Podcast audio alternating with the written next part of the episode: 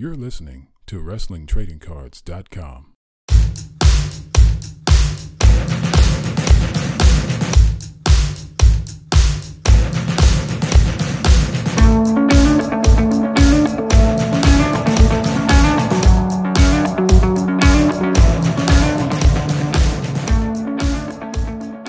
What's up, wrestling card collectors? It's another edition of WTC Shorts. I am your host, Tony Vella. I am the founder and owner of WrestlingTradingCards.com, celebrating our 20th anniversary this year, uh, providing you checklist information on the hobby you love of wrestling trading cards. Today, I'd like to do a quick little uh, short talking about uh, autograph laziness and even possibly some fakes out there. Yes, it happens in wrestling. It's happened in every other sport and every other type of genre there is. I'm sure uh, people have talked about it. It's been reported. We know about stars' wives, you know, signing for them, or assistants, or sisters, brothers, grandparents, whoever's out there signing for people. But uh, you know, fakes are one thing, but let's, let's start off right away and talk about some of the um, what I just call absolute laziness. I mean, some stars out there putting out lazy quality of autographs. I mean, uh, let's just all be honest. I mean, early on, when wrestling cards first started introducing authentic autographs into this hobby, uh, when you got one, it was generally a clear, clean signature on the card and they were on card by the way. Most of those times were on card we're talking you know comic images releases uh, uh fleer releases. They were all on card stuff none of this this uh, sticker stuff. And uh, you know i mean they were clear. You could read it. You knew whose signature it was. I mean for the most part i mean you could tell those comic images cards were awesome. I mean, clear signature of The Rock, clear signature of Owen Hart, a clear signature of uh, you know Boss Man in that in that SmackDown set.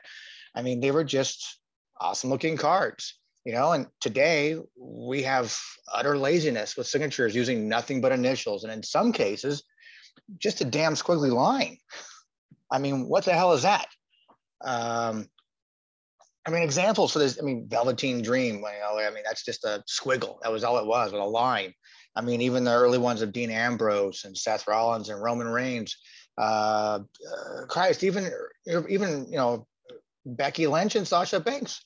You know, uh, we've all come to accept, but they're they're not eye appealing by any means.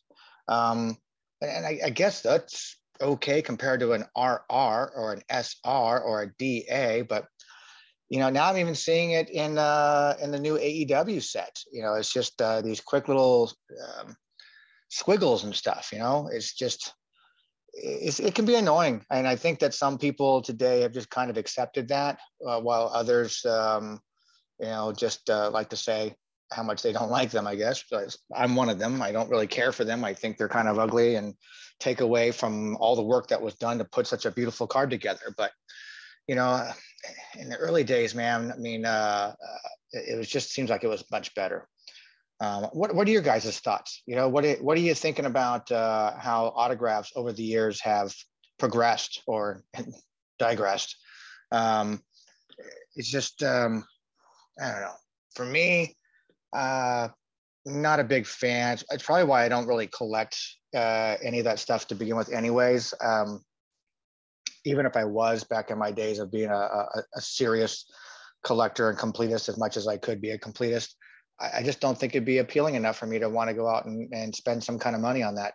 I, I, get it. We don't have a choice as collectors. We get what we get because that's what, uh, you know, is put in those packs. But you would think that uh, there'd be some sort of uh, quality control on that was uh, the company kind of requiring uh, the talent to sign uh, you know, a little more legibly on some of these things. And I get, I get it. Trust me, I've sat with a, t- a ton of talent signing things. Uh, I've sat with a lot of talent signing for the Leafs cards. I've, uh, you know, I've done a lot of these things before in the past, and um, it's a lot.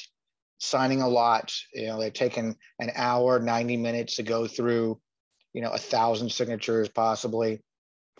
I, I get it. Uh, you get tired. They get lazy. I mean, look at the TNA uh, set from Pacific that came out. You know, it had the Dusty Rhodes autograph cards. Finding a full signature version is really difficult compared to the DR. Um, and I asked Dusty when he did an appearance at the old Rob Van Dam comic book store in Los Angeles about showing him the difference because I had both versions of that card in my in my collection at the time. And he just says, I got tired. I just got tired. After the first like, you know, 40, 50 of them, I just got tired and just uh, just whipped them out. And that makes sense. I totally get it. I, I 100% get it. Um, so yeah, uh, appeal, I appeal. Yeah, doesn't do it for me. And on the flip side, then we even have some that are nice looking cards. You know, let's talk about uh, the 98 Superstars, the Sable card. Is that really her signature on there? Did she really sign it? Long rumors. Uh, been uh, nothing's been 100% confirmed, but it's it's leaned towards the fact uh, that um, she didn't sign those. Uh, I remember being told that by uh, a, a, particular, a specific talent uh, hmm, many years ago that said, "Hey, you know that's not her signature, right? That's her sister's signature." I'm like, "Really?" Um, and that's kind of where I think that um, really grew from from there. Uh, is it really hers? Don't know. Uh, you know, I, I, do know that there's an early run um, in the 2001 Championship Clash. There are some Lita cards that aren't signed by Lita, uh, confirmed by Lita. Um, when someone actually came to the booth, uh, I used to work with her at a lot of uh, different pop culture conventions, and someone brought one of uh, a card for her to sign, and just you know had it in a binder with other cards that they had collected of her uh, that she had either signed over the years or were the uh, you know genuine authentic autographs as issued by the manufacturer. And she's like that's not even my signature. I, I didn't sign that. So you know that's that's kind of been confirmed by her herself. Uh, in addition to that same release i believe there's um, uh, some uncut sheets that are cards that came out not uncut sheets but cards that came out for Tori, not uh, Torrie Wilson but the other Tori that um, I don't believe ever got put back with the product and uh, were never signed by her, but some of those been floating around the secondary market over the years. And those aren't her. Um, so it said. But uh, do you guys know of any cards out there, specifically with wrestling cards, that um, you know you've heard aren't legit, aren't real, um, I know we've had recently, we've been talking about the Sasha Banks autographs, either how her autographs have evolved over the years, or specifically with one release that came out recently, where there seems to be uh, different extreme variations in her signature from that one release. So, leading people to believe did she sign some? Did an assistant sign some? Did someone sign some on her behalf? I mean, we don't know. That's that's that's uh, uh, a good topic to have. And uh, so I'd like to hear what you guys have to say about that. Um, finally, one thing I would want to talk about is uh, the 1995 WCW main event. Uh, you know, you hear people who claim they pulled something out of a pack, but nothing's ever been documented on film.